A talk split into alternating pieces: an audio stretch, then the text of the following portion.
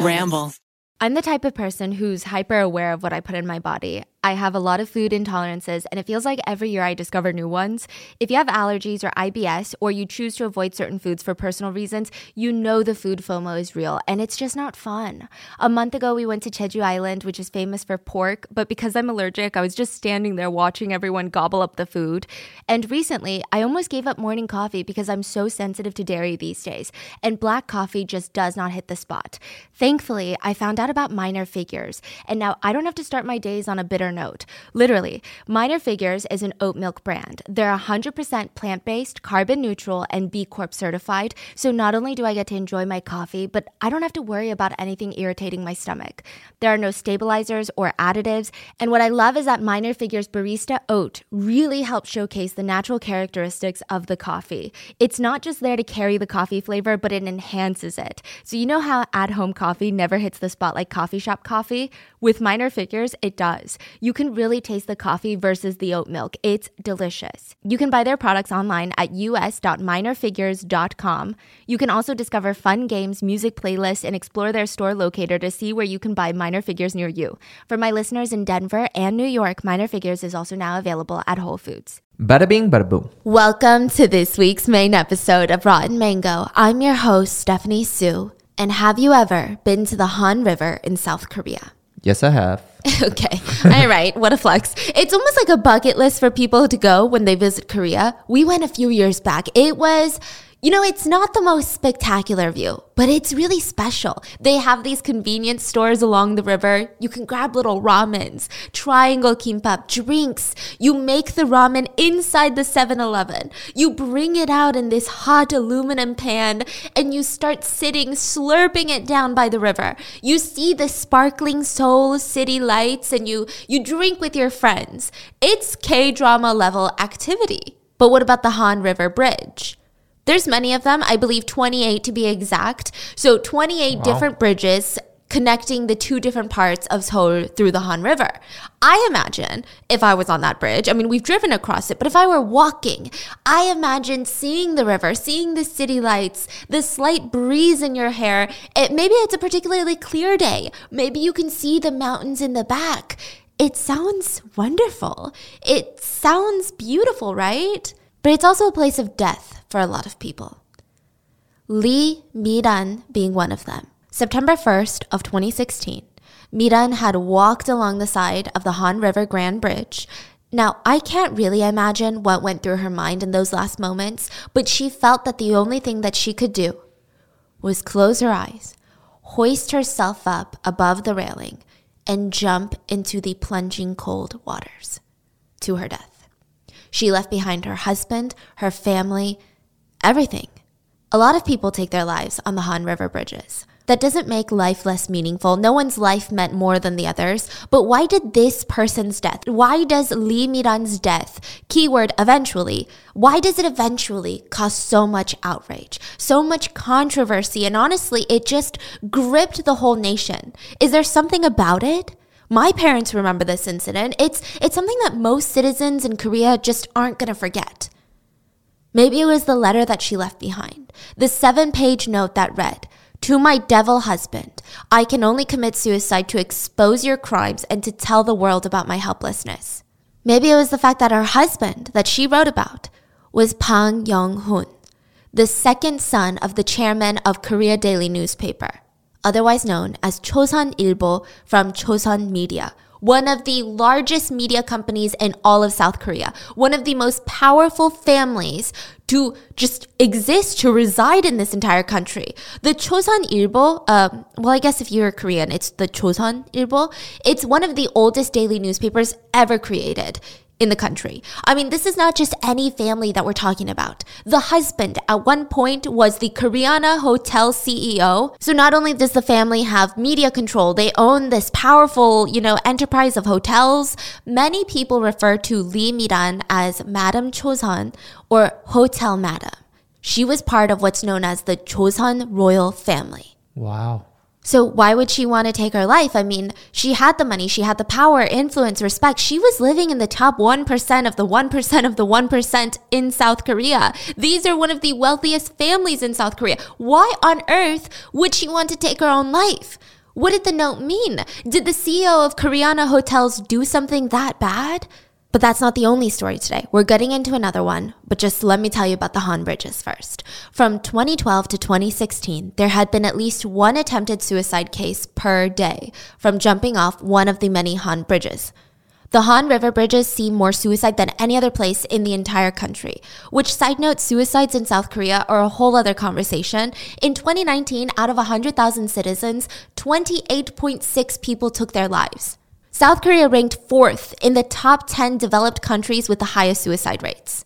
The government had to start what they called the Bridge of Life project in 2012, where at first they decided, well, how do we stop these people from jumping to their death on these bridges? It's not a good look for us. We need to save these lives. So how they did it was um, they would put these reassuring messages on the hand railings. They would say things like, have you been eating all right? Let's walk together. The breeze feels nice, doesn't it? The best part of your life is yet to come. The idea was it was going to make you feel less alone. It was going to make you feel comforted. Some of them even tried to combat depression with humor by saying things like, Did you know all gorillas have blood type B? I wonder. okay. Yeah, you're like, is this effective? Okay. Listen, I don't know, but I didn't see a picture, and these have all been taken down since then. But there were talks that some of them even said things like, Are you good at swimming? Worries are nothing. No way. Doesn't it feel good to be outside walking on the bridge? Apparently, some of them just threw pictures of food on there. One of them is called Mapa, Mapo Bridge, so they put a Mapa tofu pictures on the bridge. I'm laughing because what? Like, their idea is how can you be depressed when you're looking at this wonderful dish? And since we're talking about rich families of South Korea, this endeavor was taken on by Samsung Life Insurance. So, it's a bunch of privileged re- rich people thinking, how do we save the middle class? Mapa tofu. Obviously, it wasn't that effective. These were later taken down. They also installed motion activated lights near the railings, so during nighttime, you wouldn't be in complete darkness if you walked along the sides of the bridge. They even created these sculptures to sit on benches across the bridge. One of them was a gold colored statue showing a man wiping another man's tears. It was supposed to be heartwarming, endearing, to show you that you have hope. But since the initial efforts of Bridge of Life, suicides actually multiplied on the bridges by six times. Yeah. Wait, six wait, wait. Yeah, six times Wait, more what do you mean? Like, suicides. when they started putting pictures and Yeah. doing all this? Uh huh. It seems that all the marketing that they did about the Bridge of Life project, the government and Samsung have essentially fed into the idea that people go to the bridges to end their lives. It said that showering depressed people with obnoxiously positive sayings only makes them more depressed. Mixed with the publicity of the bridge efforts, it's like the Streisand effect. All the news of the bridge, their efforts, always linking the bridge to suicide, made it an even well more known place to commit suicide. As well as dubbing it the Bridge of Life. I mean, I don't know. Why didn't they just add physical restrictions like higher railings, nets, like everyone requested? so in why is 20 that? They just thought this was better. I don't know if it was for looks. I don't know if it was mm. for marketing. Yeah, probably for looks. That makes sense. So they're like, this is better. Let's just add some pictures of food and fun facts about gorillas. Now, in 2022, most of those have been taken down, and South Korea has actually invested a lot of technology into preventing suicides on the bridge. Each bridge seems to have a slightly different suicide prevention tech. One of them has railing sensors. It can detect when someone is gripping the guardrails harder than usual. The pressure. Some have eight foot safety fences and guardrails. Another bridge has sensors to alert rescuers of bodies that fall underneath the bridge. And now the government is trying to test out AI. They want to set up cameras that use AI technology to determine how someone is more likely to jump, depending on their stance, their walk, their body movements. Are they wandering an area of the bridge for more than a few seconds? Are they appreciating the view or are they pacing a little bit? So then this AI will send alerts to rescuers and security teams that are functioning 24/7, dispatch them, and hopefully it saves lives. But most of them wasn't in place when Lee Miran jumped. September 2nd of 2016, a construction worker called the police after seeing a body floating in the Han River. It was Miran, and she was dead. But like I said, that's not the only story today. Because 7,168 miles away, we have another story that's dominating a ton of news cycles. But not enough news cycles, honestly. And it all started with a haunting picture of a Mexican girl named Debanhi Escobar. Standing, she's standing in the middle of this pitch dark highway called the Highway of Death. Listen, that's a really scary freaking name. And it's because so many people disappeared and vanished on this highway that they called it the Highway of Death or Death Road. Debanhi had been dropped off by a cab driver in the middle of the night on the side of the Highway of Death. And oddly, bizarrely, really, he had taken this picture of her before he quote unquote drove off. It's the last picture of Debanhi and it's it's haunting. She has her arms folded in front of her like crossed her arms. Her gaze is forward. She's not looking at the camera. She's looking ahead in almost this defiant stance. Like she's upset, like she's not going to give someone the pleasure of looking into the camera and smiling. Her hair and her dress are slightly flowing back from the wind. It's very dark on this side of the road. It looks incredibly dangerous. And with the pattern of her purse and her flowy skirt, in some ways it even looks like her torso is floating. The driver says he took this picture to prove that he dropped her off alive and well. So, why was alive and well Debanhi found dead in a water tank? So, I know you're probably struggling to understand the connection between the two cases, but it's there if you just look close enough. But first, as always, full show notes are available at rottenmangopodcast.com. There's a ton of show notes for this episode. The Debanhi case is still ongoing. There's constantly new updates, so make sure to keep your eyes out for those. And as for Miran's case, this one was a bit harder to research since most sources were in Korean. You're going to see that there's a lot of different powers at play, so it's it's really hard in both of these cases to get accurate information that doesn't feel altered or said differently to make it benefit one one group or another. It's it's really hard. So this one was really hard considering the fact that a lot of powerful people wanted Miran's story suppressed.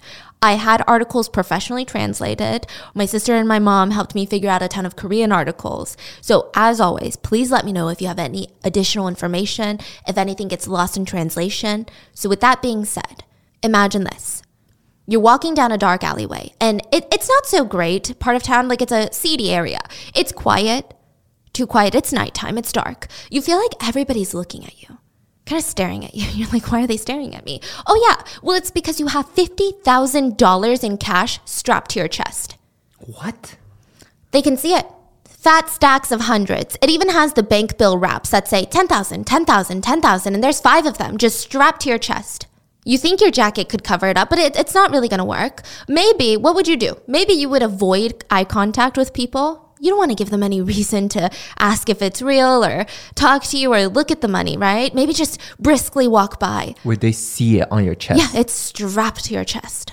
Maybe you cross the street to avoid anyone that you might cross paths with because, you know, just in case. Maybe you're paranoid. Hopefully, it's safer. You stay off your phone because you're trying to be more alert. Maybe you even contemplate growling because I don't know, maybe seeming, seeming unhinged is the best defense. Maybe you put your keys between your fingers so that if someone tries to grab the $50,000, you can just slice open their retinas. You probably wish you brought that pepper spray with you. You know, if something happens, people might not believe you. In fact, they might even feel inclined to ask you, well, what the hell were you doing walking around with $50,000 strapped to your body? I mean, shit, like you had to have known that would cause the situation, no? Why would you even do that? I mean, you were showing people that you had $50,000? Of course they would want to take it from you. It's honestly kind of your fault. Sounds terrifying, right? Well, this is what a lot of women say it's like to walk down an empty road. This is the life of women. Whether you're born a woman or you identify as a woman, there are certain dangers that are more prevalent in a woman's life.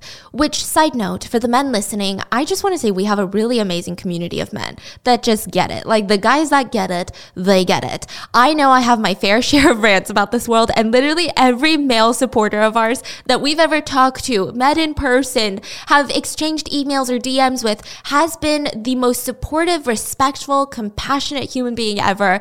And I know that you guys know it's not that we're saying men are never sexually victimized, men are never objectified or assaulted or don't have their fair share of struggles. Because they do. But it's just a fight that we're all fighting together, no? These are the lives of women. So, Mexico's president initially made a very tasteless comment when Debanhi's body was discovered. He later changes his tune, but initially he said, Women shouldn't worry about their safety. Disappearances are not exclusive to Mexico, they're happening everywhere. Okay. Yeah, that's what he told his citizens to try to make them feel better. Like, it's not just something that happens here. Even if you go on vacation anywhere, it could happen there. Don't you feel safer already? I'm so glad bad things happen to women all over the world. But there is kind of some truth to it because it doesn't matter your looks, your class, academic achievement, success levels, age, family, friend group, privilege, or even your geographical location, a woman's safety is almost never guaranteed. And that much is sure. So let's talk about Miran. From the limited sources that I could find, it said that Miran was born to a family of doctors. Her father and her grandfather were both very prestigious doctors. They were often trusted by even powerful politicians to provide care. So, of course, for that reason, the Lee family, I mean, they're going to be very well respected in their community. There's nothing more respectful than a family full of doctors in Eastern Asia. I'm just saying, okay? Maybe anywhere in the world, but definitely in Korea. They were truly a family filled with academic intellectuals. They might not be the wealthiest, although don't get me wrong, they were probably very, very, very, wealthy, but they had the respect, the honor, the envy of a ton of people. So growing up in this type of house, I mean, there was a lot of emphasis on education. For Miran, it seemed she did really well. And when she graduated from college, she meets this guy named Pang Yong-hun. I'm just going to call him Young, who is a chaebol, essentially just means you're born into wealth. And I'm not just talking rich.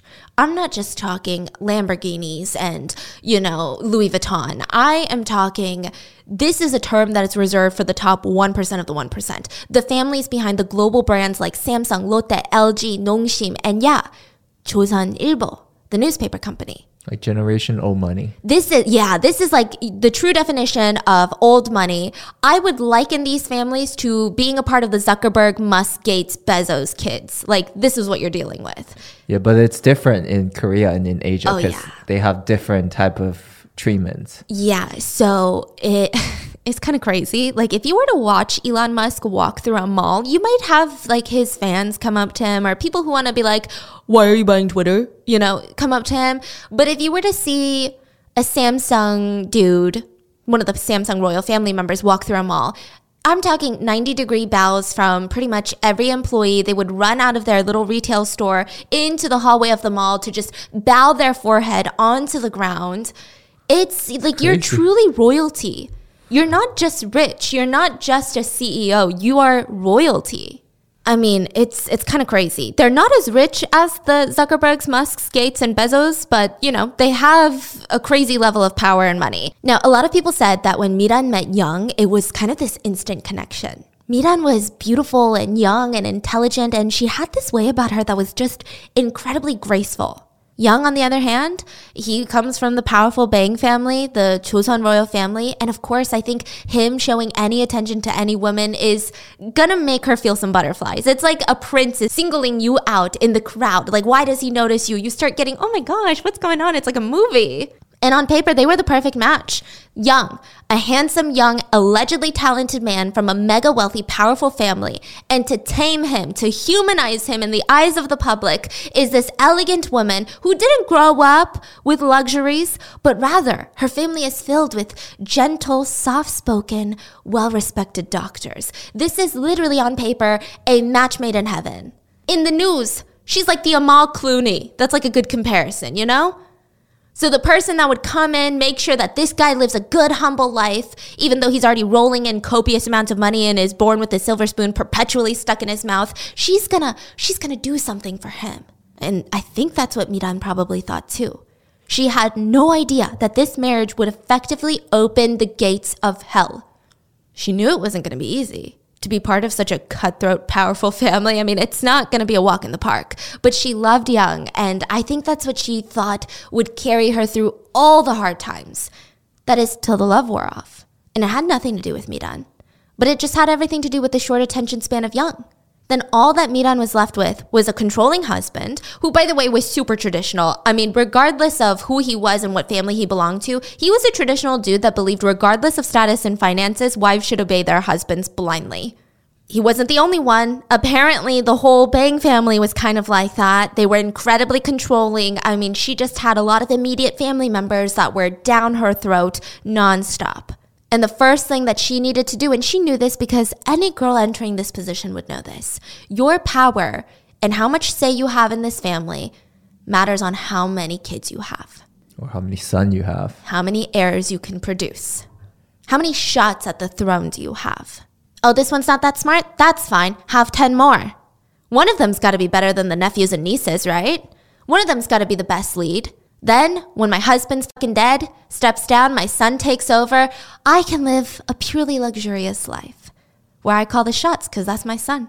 So that was the first issue. She's expected to be a breeding machine. I mean, it's in her best interest to be a breeding machine. The more children, the better, the more standing you have. So she's popping out baby after baby. And okay, fine. Maybe if her husband's not loving, maybe he's always working, she can still go, sh- like, are we really feeling bad for her? She can still go shopping with his millions of dollars. She's got nannies, go to Pilates, live her best life, stay at home mom. Well, not really. Young was incredibly ruthless and cheap with his money. Miran had to ask for every single penny that she could spend, whether it was on her life necessities and maybe some small luxuries like clothes, food, makeup, because at the end of the day, no matter how cheap Young was, he needed her to keep up with appearances.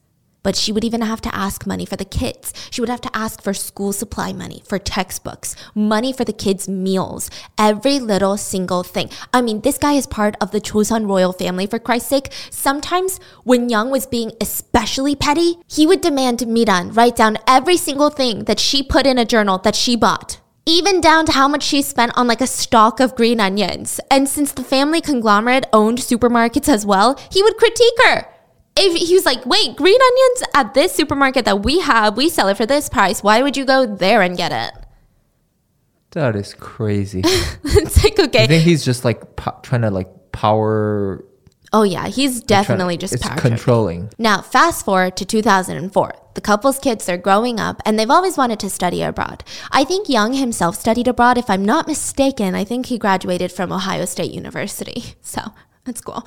Now, since Miran's older sister lived in Canada, they thought, why don't we send the kids there? I mean, they'll always have an aunt to look after them. It'll be great. I guess Young was feeling generous because he loved the idea and he immediately wired 5 billion won to Miran. That's about 4 million US dollars Wow. Which sounds excessive. But again, the Chosun Ilbo royal family, their kids are going to be attending some of the finest institutions. They need visas, living expenses. You think they're going to live in crappy dorms? No way. All of their daily expenses, their tuition, all of that had to be covered for the entire study abroad years. And they needed it. These kids were not the brightest, allegedly, according to sources, and not me, don't sue me. but they were not the brightest academically speaking. They were too busy partying. So they were flunking out of classes, and a ton of that $4 million was used to get the kids into good colleges and keep them from flailing out. Bribery, essentially. Allegedly. and so while the kids are gone, it's that the couple seem to be doing okay or at least we don't know anything about happening. You know, we don't know as the public, we don't know as even Korean citizens. There's some scandals here and there, but it's it's nothing too crazy. It wasn't until the kids graduated and came back to Korea that the secrets start kind of leaking out. Some sources say that it all happened because of the kids. Young is sitting there and is like, Miran, you need to pay me that $4 million back. And she's like, What are you talking about? That was for the kids' education. No, it wasn't. I was going to give that money to the kids. That was part of their inheritance and you stole it from them. And you spent it. I don't know what you blew it on, but you you blew that money and I need it back. What? Yeah, which is wild when you think about it because these are your kids too. Miran was forced to quit any professional pursuits when she married Young because she dem- he demanded that she be a housewife. Where do you think that she's going to get that money back? Some sources say that Young was suspicious of Miran and thought that she gave the money to her parents and they were keeping it. Which, like, side note, her parents are doctors. They really didn't need money. And second of all, let's say she did. None of this is going to justify what what happens next. I mean, you're part of the Chosun royal family. You can't even take care of your in laws. And he just keeps arguing there's no way the kids needed that much money in Canada. Now, this fight, or if it was this fight coupled with a bunch of other things and it was like this massive pileup, I'm not sure. It gets violent pretty quick. Young severely beats Miran, and with all the bruising on her body, he knows that she has to be contained. I mean, she has to be controlled. If she's given a chance out, she might take it and she might tell the world what her husband did. He might even have to be the front page of his family's newspaper. He's like, I can't risk this. So he locks up his wife of 33 years in the basement for the next four months. He refused to let her up. Nobody was allowed to visit her without his permission. Nobody was allowed to let her upstairs or even provide her food without his permission. What's wild? And this is really going to show you the difference between the privileged in America versus places like South Korea. What's wild is that they still had staff at home. They still had, you know, their housekeeper, their chef, everybody was at home that saw her locked up in the basement getting beat. Later, the housekeeper would testify whenever Mr. Bang or Young came home in a good mood, he would give his wife sw- two sweet potatoes and two eggs for the day. That was it. Whenever he was in a bad mood, he would throw her down into the basement, beat her, and throw down whatever rotten food we had in the house. Sometimes he would just stop giving her food in general for a few days. I knew that she was starving because for days she'd be so hungry and I could smell this rotting smell from her mouth. I know, you're like, wait, Stephanie, the kids though, the kids could save their mom. Maybe they're on vacation, but surely when they get back, I mean, maybe they're working, but surely when they get back, maybe they moved out, but surely when they get back, they will take their mom away from their evil father. The kids were home the whole time. They knew what was going on. In fact, they would throw parties on the first floor, drinking and eating and laughing and having a blast. And their mom, Mrs. Lee, was locked in the basement, starving. How old are the kids? Oh, they're like in their 20s. So they must be char- in charged too then. Yeah. They're part of the crime. Yeah, you're like, I mean, how do you do that to your own mother? I mean, let alone a person, but your own mother. How does that even make sense? Greed. So it's said that in a lot of these royal families in Korea, they like to build these competitive atmospheres at home. The kids are somewhat pit against each other, so they can do better, overperform, exceed expectations, and out of them, they'll pick the best to be the heir. See who deserves a spot on the throne type of vibe. I know, so serious. It's honestly so goofy when you think about it. Like you're a family, not what are you doing? Well, Young had turned the kids against their own mom. Some reports say that he told the kids that the $4 million that I gave your mom was not for school. She didn't use it on your school. It was part of your inheritance, and she stole it from you guys and blew it all. And these greedy little kids who have never really worked a day in their life were pissed because their part of their inheritance was stolen by their own mother. And they're like, wow, I hate my mom. She is a thief. They kept calling her a thief, by the way. It's also said that Young told the kids whoever gets the money back gets a shot at more family power and property. Allegedly, that is the environment that these kids, I mean, it's almost like this competition, this game of whoever can be more sadistic to their own mom would be daddy's favorite. And daddy's got all the power, he's got all the influence, so go at it. Do you know how many kids there are? I think there's four. This episode is brought to you by Progressive Insurance. Whether you love true crime or comedy, celebrity interviews or news, you call the shots on what's in your podcast queue. And guess what? Now you can call them on your auto insurance too with the Name Your Price tool from Progressive. It works just the way it sounds. You tell Progressive how much you want to pay for car insurance, and they'll show you coverage options that fit your budget. Get your quote today at progressive.com to join the over 28 million drivers who trust Progressive. Progressive Casualty Insurance Company and Affiliates. Price and coverage match limited by state law. Knock that fire down, 19. Copy, Captain. Let's move. ABC Thursdays. Firefighters, we're family. Station 19 is back for its final and hottest season yet. The subject has explosive chemicals. With fiery romances. You're the love of my life. And Andy is finally in charge. I'm gonna be the best damn captain the station has ever seen. Station 19. All new Thursdays, 10, 9 central on ABC and stream on Hulu. Now, allegedly, this was a huge reason that they would always fight anyway, the couple, I'm talking Miran and Young, because Miran hated how the kids were being raised. She was raised with really strict morals. I mean, she comes from, like I said, a family of doctors who are very very keen on keeping good standing with each other in the community and having a sense of wanting to help others and what's right and what's wrong. But whenever her kids were in trouble for things as dangerous as drunk driving, their dad would bail them out. And instead of saying, hey, son, don't ever do that again, or even a, hey, son, you're going to embarrass our family name, don't you dare do that again.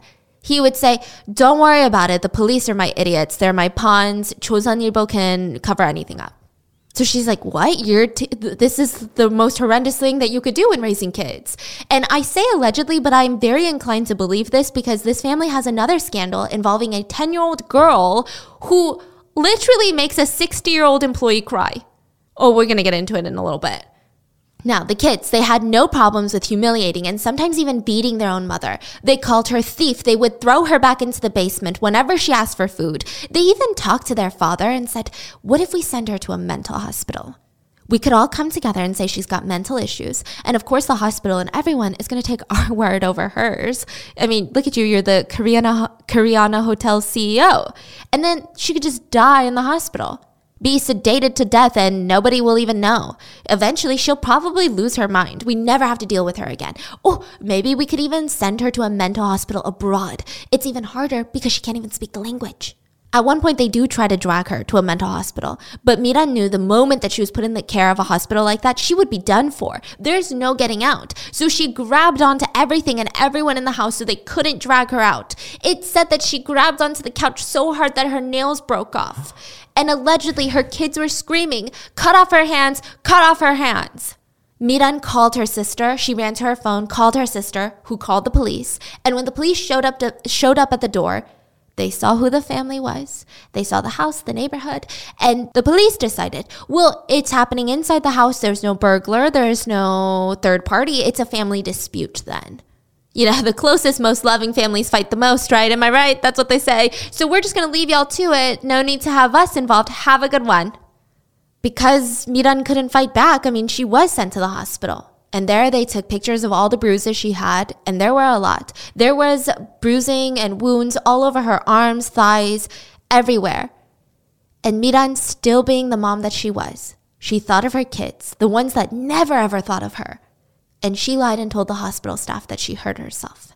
So after they drop her off, the kids and the husband, they just kind of leave the hospital. I guess they really didn't care. So somehow she convinces the hospital to let her go in the care of her own mom and not her kids and her husband. So now Miran is with her mom. And I, I'm sure her mom knew a lot of what was going on, but it seemed to be really out and about now. The first thing her family realized, being a family of doctors, is that none of these wounds were, from a fall or a slip or self harm. They were all inflicted on her. They would not buy Miran's story that she fell and hurt herself. So for the next 10 days, Miran hid out in her mom's house, not not really knowing her next move. I mean, what could she do? Call the police? Young would easily shut them down and they would do nothing. They were practically nobodies in the grand scheme, scheme of things. Could she what? Contact a journalist? Most of them work for Chosun Ilbo, and if they don't, they're not going to burn that bridge. Holy cow. Her husband is just going to control the news, control the media. Her kids are up against her. Everyone's it's it's her against the world. They're going to say she's crazy. She had no idea what to do. I mean, it's doubtful that her husband is going to let her leave live peacefully at her mom's house and maybe even let her get a divorce. Also, side note, she did want a divorce and she tried to divorce him, but her family said anytime she went to a divorce attorney, Young had already got to them first and said, if you take my wife's case, you will never work again, and I'll make sure of it. So she couldn't even get a lawyer to represent her. Nobody was taking her case. And Miran was right. 10 days of hiding in her mom's house, they heard loud banging on the door. Someone was trying to cut down the door with a freaking hammer. Well, I mean, it's sometimes it's described as a hammer, but it was more like an ice axe. You know what I'm talking about? Not an actual axe, but an ice pickaxe. Mm-hmm, mm-hmm. So Miran's getting desperate. She doesn't know what to do. She probably felt like she couldn't hide at her mom's house forever. And there's actually this haunting last image of her on the CCTV. She's in the elevator, heading down to her car, which she will then drive to the Han River. And she just looks so tired, is the word. Now, it's not said if she wrote her suicide note in the car or if she wrote it beforehand, but the note did include all the details of her abuse, as well as this I can't bear to see everyone being tortured. However, how can I win Bang Young-hoon of Chosun Ilbo?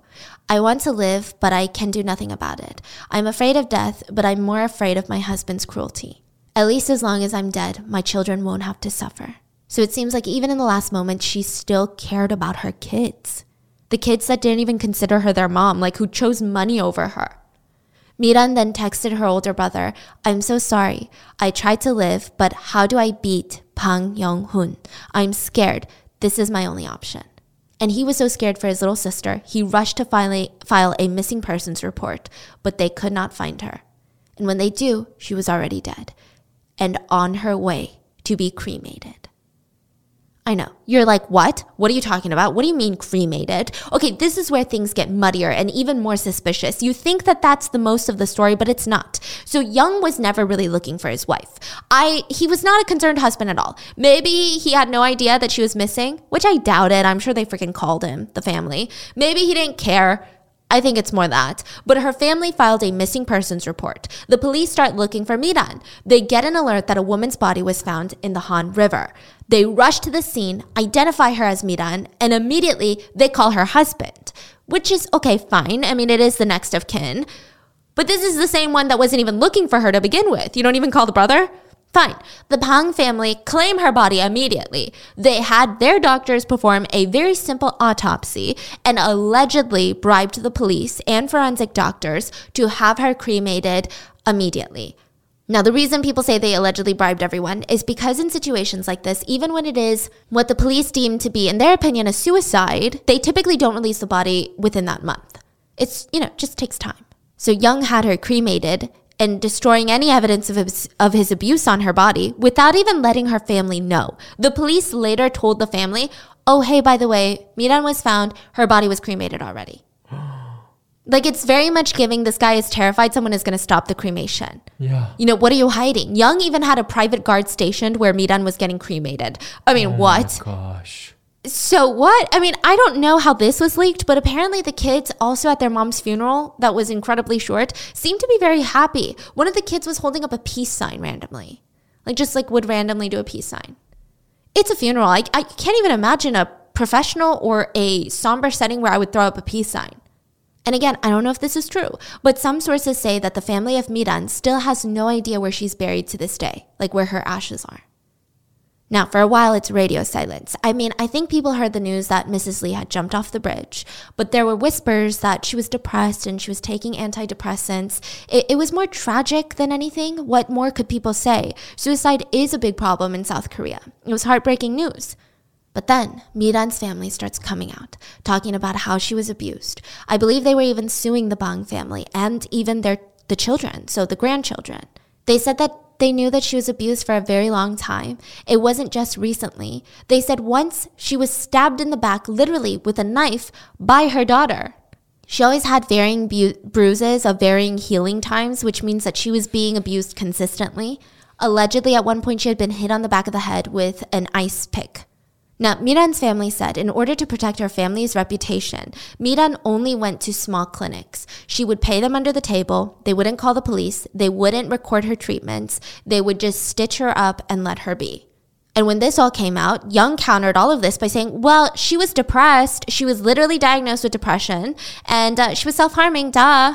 Like it's very clear, again, to a family of prestigious doctors that these wounds were never self inflicted. So now Miran's family is suing Young and their kids. And at first it was for mayhem and harming relatives, which by Korean law you would be sentenced to 15 years or less. But Young, using his power, had the charge changed to crime of coercion, which the maximum sentence for that is five years as the max.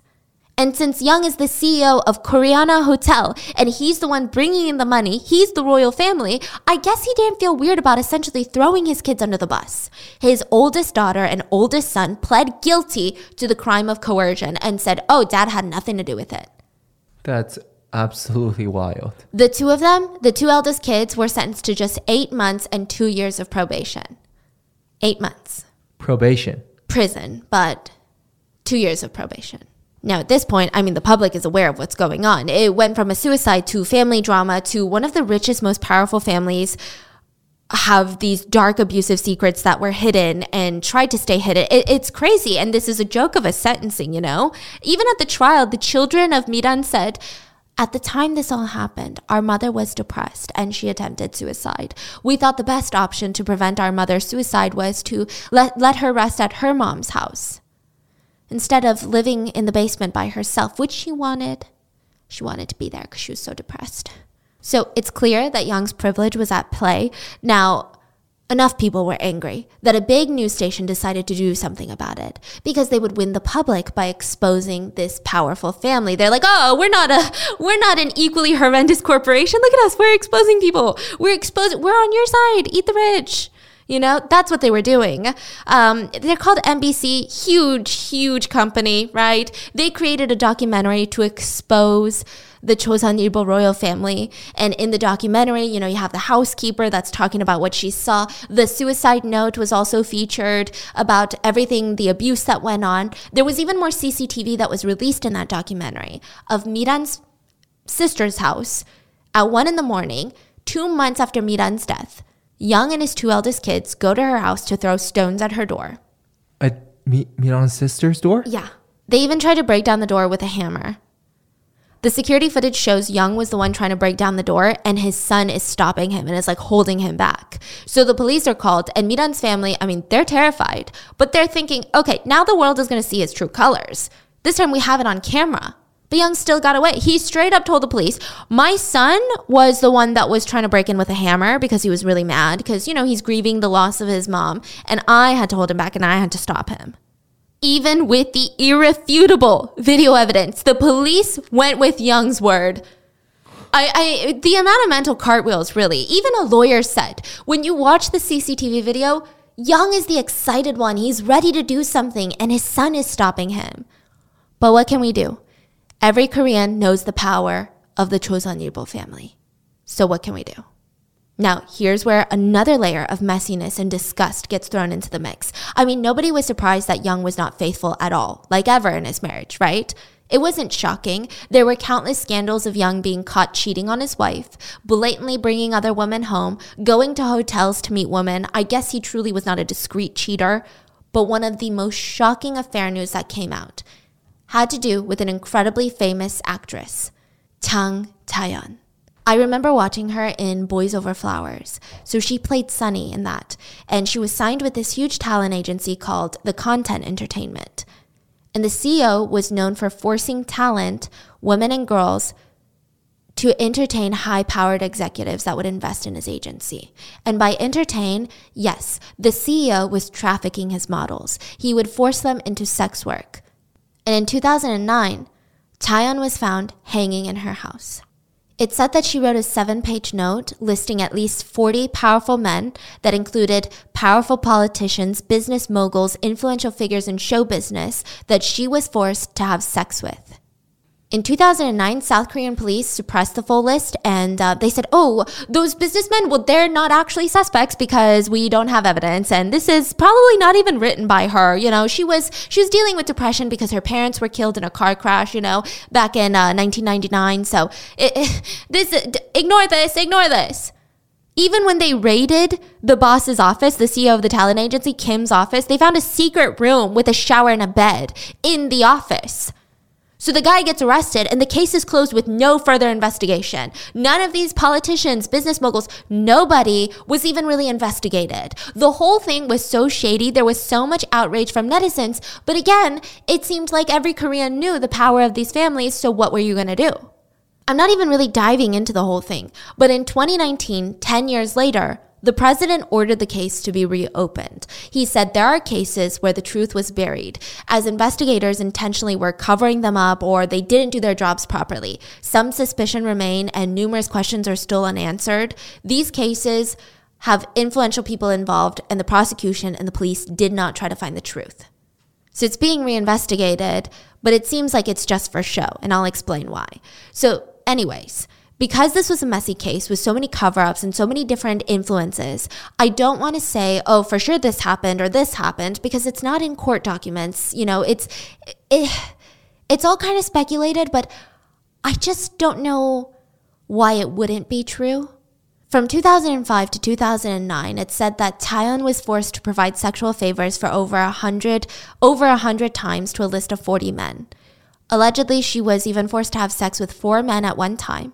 There were some allegations that she was sexually assaulted with wine bottles and humiliated during these sex acts. Sometimes she would be called four times a day by her CEO to come and meet other people. And if she didn't listen, her entire livelihood, she would be blacklisted from the industry. She would lose everything.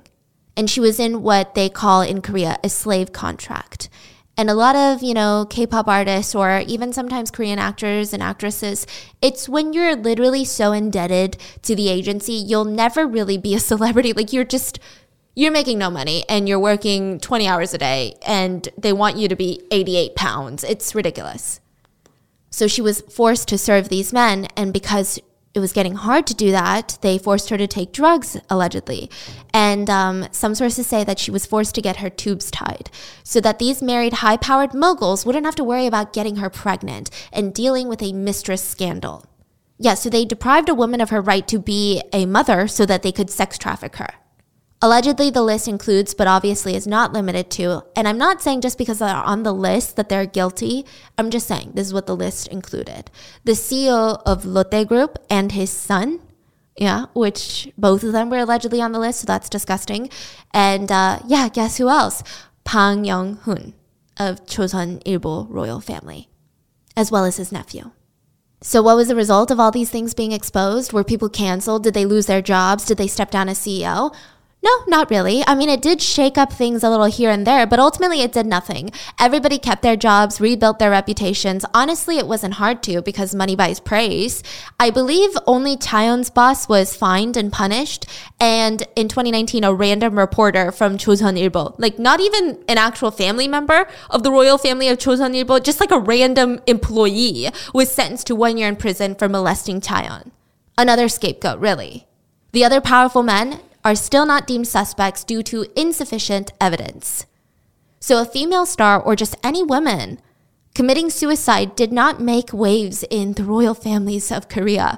After all, she's not part of the family, she's not part of the business, she's just a plaything. Even when these men's wives die, nothing happens. And that is the life of women. You know it's ridiculous? And one of the few times that someone in the Chosun Ilbo family stepped down remember the nephew that I was talking about? The nephew that was on the list with Jayeon? Mm-hmm. Yeah, this is his daughter. So this nephew was the CEO of Chosun's TV department. Anyways, his daughter is 10 years old and a recording was leaked by her chauffeur. By the 10 year old chauffeur? Yeah, she has a chauffeur to drive her to school and wherever else her heart desires. And this is what she said. By the way, the chauffeur is 60 years old and he's been working for this family for a long time. And um, this is in 2018. The 10 year old daughter is yelling at the chauffeur, saying things like, Hey, you, I'm going to talk to my mom today and you're going to get fired. You're fired. Do you hear me? I'm speaking to you. I told you I don't want to sit down. Why should I sit down? This is my car and not yours. You're just a disabled guy. Really, you have no arms, no face, no ears, no mouth, nothing. You have nothing. You're insane. What's wrong with you? Is it because you didn't have money and you couldn't go to the hospital or the dentist because you were poor? Wait, is he disabled?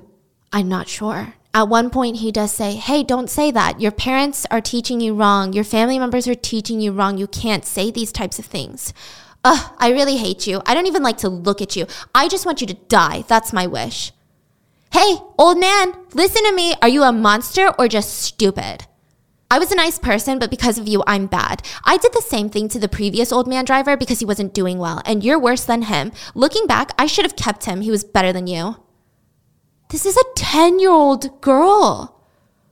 That is horrifying. I can't imagine what she'll be like when she's 20, 30, 50. Like 10? When I was 10, I was scared of all adults. Like, I would never dare to even speak to another 10 year old with anything. Like, this is just disgusting.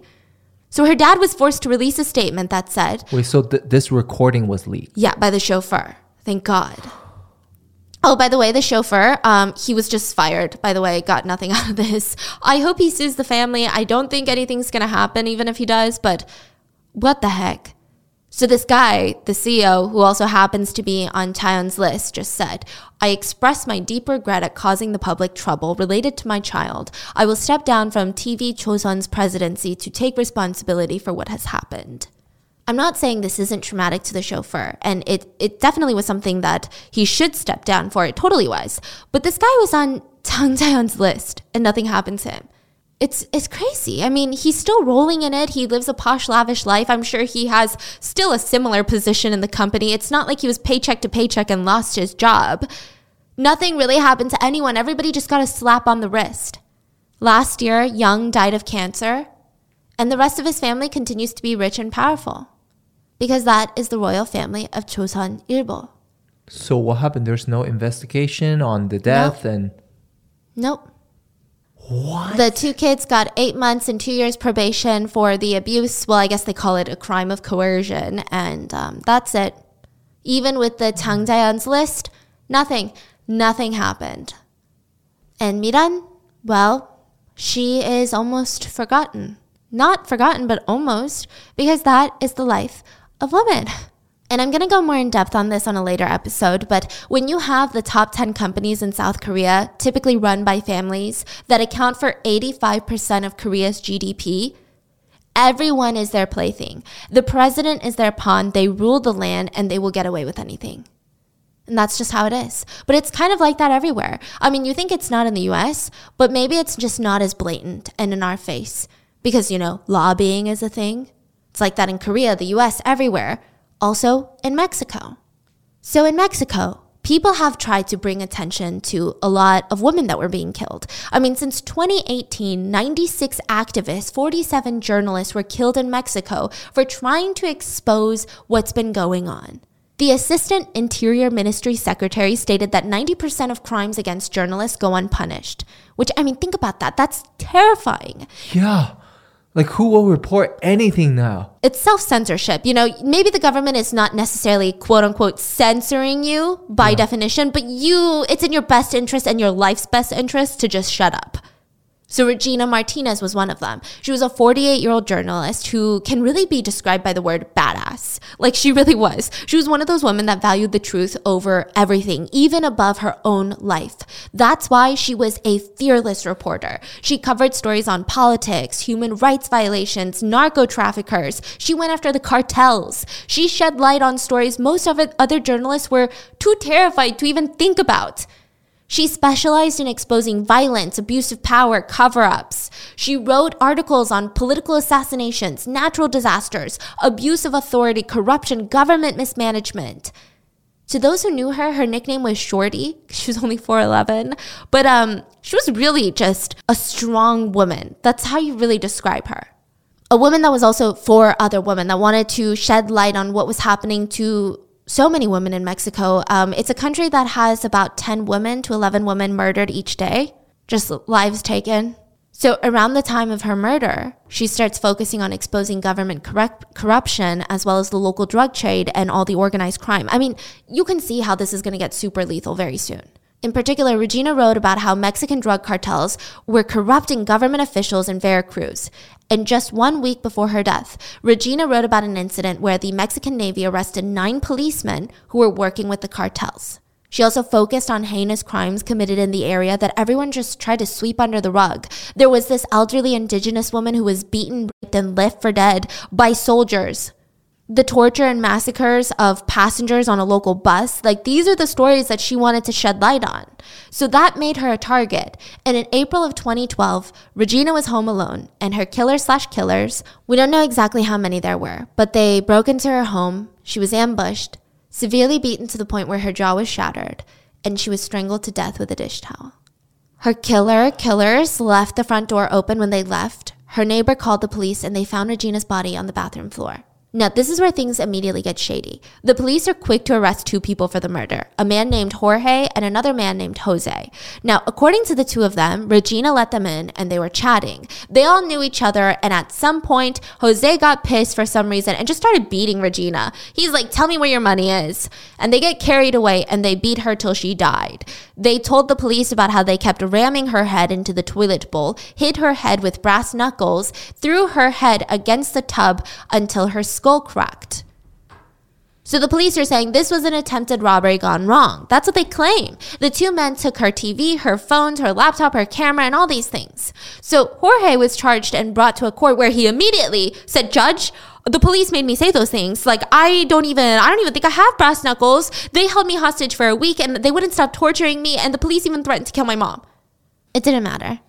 Jorge was sentenced to 38 years in prison for attempted burglary and murder, despite the fact that he claimed to be tortured and despite the fact that his fingerprints were not found at the crime scene. And the apartment was largely intact. I mean, nobody stole the TV. So, how does this robbery story even make sense?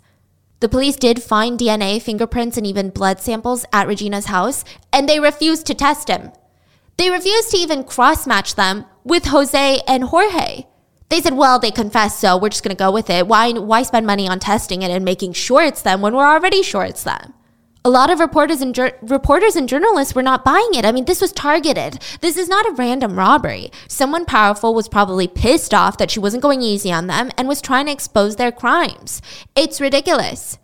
Later, there was evidence that two male fingerprints found at Regina ho- Regina's house were never identified. Her brand new TV and CD player, which are the things that you would want to steal, they were just left there. But her phone, computer, tape recorder, and various documents were taken. Documents over a TV. I've never met a robber in my life that was like, give me your life insurance documents. I don't want the TV. Give me your utility paperwork. I just want to take some files. So when fellow reporters looked into who the hell Jorge was, he was a sex worker that was without a home and a raging drug habit. Oh my gosh. He was almost the picture perfect scapegoat. And he's now going to likely serve the rest of his 38 years for a crime that he didn't commit. I mean, I guess technically his prints could have been at the scene, but the cops refused to test it. So most people are inclined to believe it's not him. I mean, especially with this outrage that's going on now, you could easily just test it and be like, I told you so, it is him, now everybody shut up. Even the prosecutor said, I was never allowed to interview Jorge alone without the police there. The prosecutor is confused. Now, here's where the story comes full circle.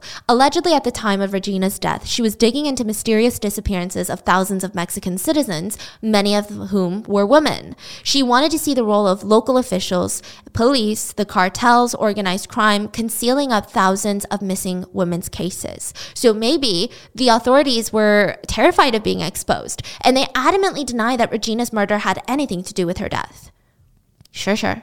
Allegedly, there is a sophisticated espionage unit run by the Veracruz Public Se- Security Ministry. According to well placed government sources, it's said that there's a vast network of paid informants to gather information on people that could be potential political opponents to the governor.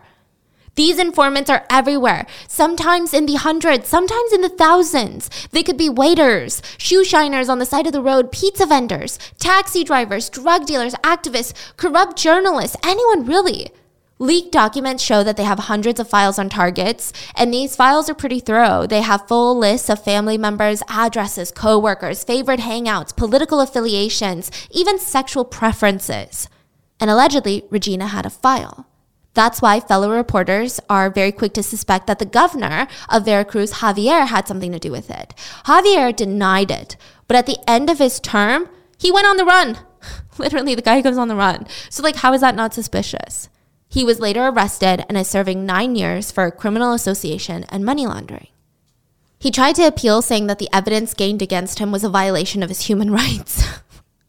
I'm not laughing because it's funnier because it's not a serious topic, but like, okay, I don't know how to, like, what even is the audacity? Obviously, his appeal was rejected. He even tweeted, The journalists most critical of my government and of me have always been respected, so much so that their articles and reports were and are published without any censorship. Okay, that's how it's supposed to be. He tweeted this from jail, by the way. So you're like, okay, what the hell was Regina looking into? Well, the fact that seven women in Mexico go missing every single day and that 10 to 11 women are murdered every single day in Mexico. The statistic is so insane, I thought it was bad translation. But from multiple sources, they're repeating this statistic. So I'm inclined to believe that it's very close to the truth, if not fully the truth. And more than 70% of these missing women's cases are concentrated in four different areas, including a place called Nuevo Leon. Now, that's where we'll be looking today. It's the host to the bloody war between the Sinaloa and the Northeast cartels. So it's got a bit of a situation going on. It's a pretty violent area. Now, it's been such a problem that the government has even coined a term for when women are murdered. It's called femicide. It's when a woman is murdered for being a woman. And it started when activist Diana Russell wanted to recognize the systemic violence against women. So she coined this term, and it's later said, according to the UN, that around 47,000 women and girls are killed globally, at least in 2020, by their immediate partners or other family members. This means globally, on average, a woman or girl is killed by someone in their family every 11 minutes. Which, like, okay, you're like, what about the guys dying? Okay, yeah. So, a global study by the UN established that although men are the main victims of homicide worldwide, they're also the perpetrators. But also, on top of that, women represent a larger majority of homicides that are perpetrated by people around them. So there's more random or, you know, maybe there's more gang related or robbery related type of deaths among men, but women are killed by their fathers, brothers, boyfriends, you know. So, side note, in most countries, homicide is homicide. In the US, we have hate crimes, but they're also very incredibly hard to prove. So, technically, you could be charged with both homicide and a hate crime. But murder is an easier charge to pursue legally because the burden of proof is lower. You just have to prove that this person killed someone else it would be hard to say, oh, this person only killed this person because they're Asian and because they're a woman or because this, because of this. It's very difficult. So maybe having femicide is cool, right? In Mexico, it's like a law. You could be charged for femicide. You get more years for killing a woman if you're charged and convicted of femicide. It sounds more woke, but it's actually not because it's paradoxical. It's so much harder to prove than just regular homicide the burden of proof is higher. So it almost feels like it benefits the murderer in a sense. Mm. It's like, okay, yeah, if you do get convicted of it, your time is going to be a lot longer in jail. But the likelihood of you getting convicted of it is a lot lower than regular homicide you need to prove that misogyny is the factor, which is difficult to prove because I know shocking. Misogyny is oftentimes not objective, which, you know, what? But for example, maybe this clears things up. Remember Edwin Snellgrove? We just talked about him. He loved the sight of topless, helpless women. So you might argue, okay, okay, wait a minute, that's very specifically women. Like he loves helpless, topless women. He wouldn't kill these women unless they were topless, helpless women, right? He would would he do that to a man? Probably not because he's straight. But not really because he didn't kill the women purely because they were women. Some would argue that his main motive was sexual pleasure, not misogyny. So that's where it just it's so nuanced. It's like annoyingly nuanced and not clear cut. So it might actually be harder to get a conviction for the murder of a woman in Mexico versus somewhere that doesn't have this special charge. So, regardless, the rate of women vanishing in Mexico has been going up, and it seems like the government would rather just not draw attention to it. In fact, they want to make it known that there's no organized crime syndicates involved. They're just lost. These women are not reported to their parents, that's all. The government seems more preoccupied with silencing journalists and activists, so now people are getting fed up. But it wasn't till Debanhi Escobar disappeared that the problem couldn't be ignored anymore. Now, I'm not saying that her life was more important than anybody else's. Each woman that disappears globally, their life is as much important as the last. But she was kind of the straw that broke the camel's back. She was kind of the face and the name that people could stand behind to start a movement. She was the 20th woman that month in Nuevo Leon to be reported missing. So, who is Debanhi? She was an 18 year old law student and she had always wanted to go into law to help other people. That was her dream. So she's young, ambitious, incredibly intelligent, and honestly, she's very woke. She was painfully aware of the increased violence against women in Mexico. She wanted that to change. She was a real girl's girl. That's how her friends describe her. She wanted women to feel empowered. She wanted to help them make sure that they were safe. She attended civil rights movements, feminist protests. She was just this beautiful girl with this bright future ahead of her. And all of that would change at a house party. Which, like, how ridiculous is that? And no, it's not her fault for going to a house party. It's just ridiculous that something as innocent as a house party can change someone's life. So Debanhi goes to this party with two of her friends, and it's unclear what exactly happened, but it's said that it wasn't a blast of a time. Debanhi was getting into arguments with her friends, and we'll kind of see why later. She just, she wanted to go home early, okay? She didn't have a car, so her friends decided to call a cab driver to take her home. Think of it like Uber. But this is where things get shady. The driver that came wasn't on duty that night. Now, I don't know how her friends called him that night. It seems like they had his personal number. So, what people are speculating is that maybe they got an Uber ride with this guy once and he told them, Hey, I hate paying a percentage to this company for hosting this ride. How about you call me on my personal cell? I give you a discount and I keep the whole fee. I mean, I don't know if this is exactly what happened, but this is what people are, you know, thinking of. And I can see this happening. So, anyway, I don't know if Debanhi knew this or not, but she gets into the car and it was a very short ride for some reason. Again, we don't know why, but the driver dropped Debanhi off on the side of the remote road called the Highway of Death. I mean, hundreds of people have gone missing on this long stretch of road in the past couple of years, so it's not a safe area. So the driver, um, Juan, but also some sources refer to him as Jesus, but the driver took a picture of her before leaving her stranded. That's the haunting photo that I was telling you about. That's the last picture of her alive, and it's truly this haunting image. Why did he take the photo? Like, it's so weird. And why is she dropped off there? Yeah. So he claims she wanted to be dropped off. It was weird. Maybe she was meeting someone, is how he's saying it. Anyways, he's saying, Well, I wanted to take a picture of her because I didn't want, I thought it was dangerous to drop her off here. And I needed proof that she was alive when I dropped her off. He dropped her off at 4:24 a.m., but he did not send the picture to Debanhi's friends till 5 a.m. I mean, all of this is strange. Like, who takes that as proof? I, it sounds like you know that something's going to happen, so you're trying to give yourself some sort of alibi. Why did you wait so long to send the picture? Why did you even drop her off in the middle of the highway of death? Now, the photo is not the last recorded media of Debanhi, though. It's the last picture, but there are some videos of her. So, after being dropped off, Debanhi is seen crossing the highway and entering a trucking company's office around 4:30 a.m. Maybe she couldn't get help there because she walks. Another CCTV catches her walking towards the local motel, Motel Nueva Castilla. And after that, it seems like she vanishes into thin air. The next morning, Debanhi's family are freaking out that she's not home, and they call her friends who tell her about this really weird cab driver. And with that, the family contacts the police. I mean, this cab driver, what? It all sounds so weird. Why would you, why wouldn't you just, what? The guy's 47 years old, working under the table for teenagers. Is this some sort of business agreement? Is there something weird going on?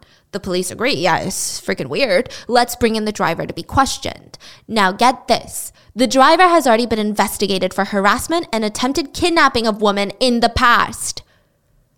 He's also been arrested on drug charges, so there's just a lot going on here. Now, I don't know what the driver told the cops. Probably the same story that we already know, because he was released on bond, and a $5,000 reward was posted for anyone with information to locate Debanhi. Unfortunately, they would locate her remains. So Debanhi was found in the water tank close to the motel, the motel that she was walking towards. The police had already searched the motel and they never searched the water tank, which maybe you're like, I get it. You might not think to check the water tank unless you are into true crime and you're like, oh, Elisa Lam, right? But the motel staff and the guests complained about a foul odor, odor coming from the water tank when the police were investigating the motel. And they're like, yeah, sounds like a plumbing problem, not a police problem. We're not plumbers. We're the men with the guns, remember? So Debanhi's body was found in the water tank. They needed a diving team to pull her out of there. She was found 13 feet below the tank. At first, all the authorities and reports were saying that she had drowned. Now, when she's taken in to be autopsied, the medical examiner concluded that the cause of death was a deep contusion to the skull. But the police are saying it was accidental drowning, like she was drunk and got into the water tank. It's giving Elisa Lam, like she was drunk, she went into the water tank, she drowned. It was a very sad thing. But it doesn't make sense because somehow she accidentally fell in the water tank and it caused this deep contusion to the skull. And then she drowned. Like, which one is it? And the police are like, yeah, kind of like a little bit of everything. But we know that she was alive when she went in the water tank because she managed to stand up before she died. Which everybody was like, that's so specific and weird. How would you even know that she stood up? Like, is that relevant? If the water tank is 13 feet deep, how did she stand up? Now, if she slipped and hit her head, which knocked her out in the water, she would have drowned. Okay, so maybe that's what the police are saying. Or maybe she bled to death, but like she drowned somehow. So that must mean there's water in her lungs because that's how you drown, right? There wasn't any water in her lungs, which implies that she was killed at a different spot, then thrown into the water tank. Mm-hmm. There's no water in her lungs. That means she wasn't breathing when she was thrown in the water tank. Now there is an update to this, so hold on. But this this was the initial result, like oh she drowned and like she accidentally hit her head. So Debanhi's family and the public are just so critical of this. Even the fact that she was in the water tank, it's it's hard for you to walk on foot there. It's hard to get to the water tank, let alone fall into it accidentally, like the authorities claim. It's like the Elisa Lam situation all over again. It's just not an easily accessible area anywhere, a water tank. The mm. motel is surrounded by a tall wall that has barbed wire at the top. The only entrance that you can get into the motel without climbing this tall wall, like scaling it like a freaking spider and getting over this barbed wire, is the motel entrance which leads you directly to a reception area that has cameras. It's open 24 7. There's motel workers. Debanhi was not seen walking through there. And all the other points of the motel complex are closed off. I mean, there's there's no way. Are the police implying that she literally climbed the wall and scaled it and went over the barbed wire while reportedly being so drunk that she was slurring her words? You're like, wait, she was drunk? Does that change the story for you? Because it really shouldn't. But to some people, it might. Because here comes the victim blamers. Debanhi's story starts blowing up in the media, thanks heavily to social media. And the driver goes on to a TV show to clear up the rumors. Eh, that's what he said, clear up some rumors. He said during the interview, I only ever tried to help her, but she was drunk or something.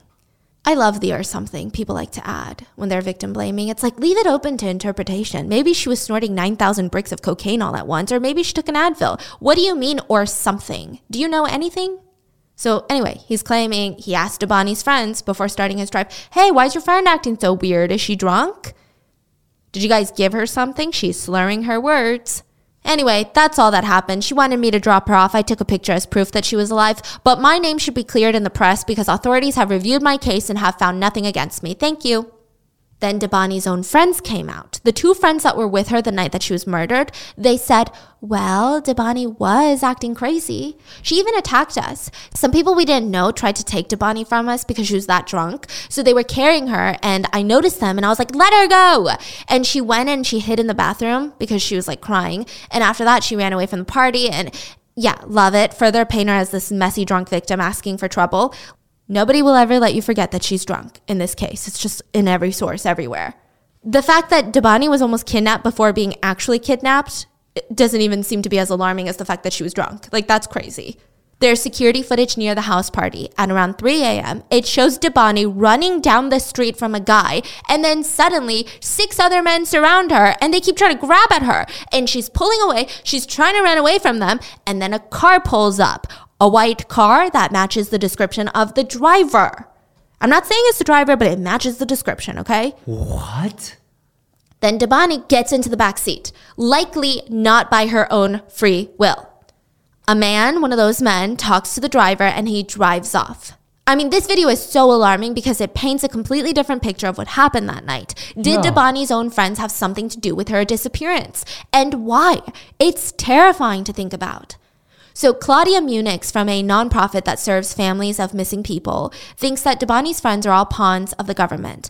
This is a strategy to change public opinion around Debanhi's case. So, the government is kind of forcing her girlfriends to victim blame. Whether by threats or by pressure, we don't know. Because this whole thing to Claudia seems like an orchestrated shame campaign. The interviews were allegedly set up by the government, by government contacts reaching out to these news providers. They want us to think that women go missing because they are high or drunk.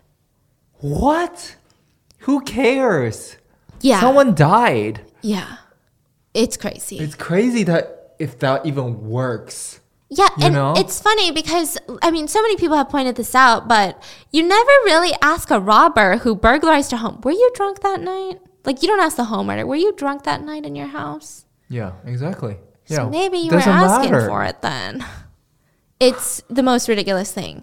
So Claudia honestly might be onto something because Mexico's president even said disappearances aren't exclusive to Mexico. They're happening everywhere for women. So no, women shouldn't be especially alarmed about their safety here. Claudia thinks something more sinister is going on. She said in two months we saw 10 girls disappear from the same town with a very similar profile, implying it can't be a coincidence that maybe something sinister is happening. Are young women and girls being deliberately targeted? Claudia says this town is a hotspot for human and sex trafficking, and that should be investigated. Sure, Debanhi was stranded on the highway of death, eh, but she was only a few meters from it, the nation's attorney general's office. There must be surveillance in that area. Why wasn't there surveillance? New updates have been released that Debanhi was sexually assaulted before her death. The conspiracy that I see online is, you know, fuck her friends, first of all. They sold her out. And um, the driver it's alleged that he tried to do something with Debanhi when she was in the car, and Debanhi resisted, got out of the car, or maybe he forced her out since she refused to go along with it. She was left abandoned on the highway of death. Now, we don't know if the true killers have anything to do with the driver. Maybe he took the picture to have an alibi and then went back for her because you know his the friends did call him. So he could be like oh yeah i did drop her off. Look at this picture. But he mm-hmm. maybe went back for her and was like oh sorry get back in the car or maybe forcibly forced her back into the car or forcibly told her to go here and he'll he'll help her out. I don't know. Because we don't really have footage of her entering a motel. She was just walking near the motel. Mm-hmm. Someone could have easily picked her up done something somehow got her in the water tank some say that there are allegations that the taxi driver is working for cartels and will drop off women at specified locations and bring them to the cartels essentially. So there is a lot of Reddit threads that you can read up on this and I don't know how much truth there is to this because I don't I don't know. I haven't done enough research and I don't even know if you can find research like this. But some drivers said when they're driving specific women that are alone, they have different lights to signal to cartels. So if it's a tourist that's alone, that's a female, it's a different light versus someone who is native to the area, it's a different light. And when they drive by, the cartels know the lights. So maybe the lights depend on whether they stop that car and ambush it and force that woman out or not. Maybe there there were just opportunists who saw her alone on the road and decided to commit a crime. Now, these are just the theories and it's terrifying to think about how it's not solved yet and hopefully it does get solved, but we're never really promised justice ever in this world, I think. And not just women, just anybody. I mean, just the sheer fact that of how many people could be involved is so terrifying. There are even rumors online that allegedly the owner of this motel and his wife are both Mexican politicians that have allegedly somehow been involved with NXIVM, the sex cult. Listen, I don't know. That's just what's being said on the internet.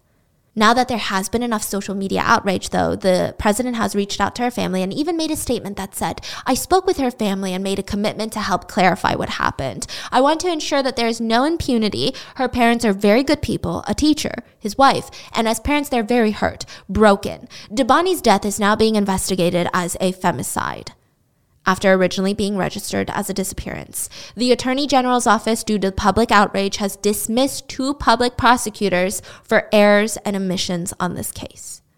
So, this is where the case is now. Um, it's something I'm going to be keeping an eye out for, and I hope you do the same. But that so far are the updates on Debanhi Escobar. But there is this fascinating quote by Margaret Atwood. She once said, you know, she was kind of curious. Why do men feel threatened by women? So she asked a male friend of hers. And the guy said, I mean, and she's trying to explain to him, I mean, men are bigger most of the time. They can run faster, strangle better if they need to, and they on average have a lot more money and power than most women. And the guy, I'm sure he said it nonchalantly, but he's like, you know, I think guys are afraid that women will laugh at them.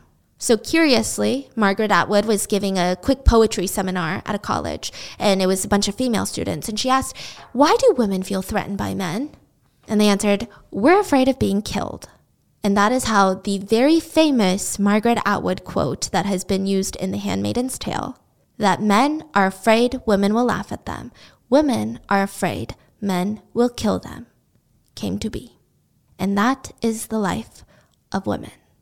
And before you get mad at me, I don't hate men, and it's actually not the life of a woman we'll be talking about in the next mini-sode, because she is, well, something else. She's a bit of a kind of a bitch. so that is the story of Imiran and Debanhi Escobar.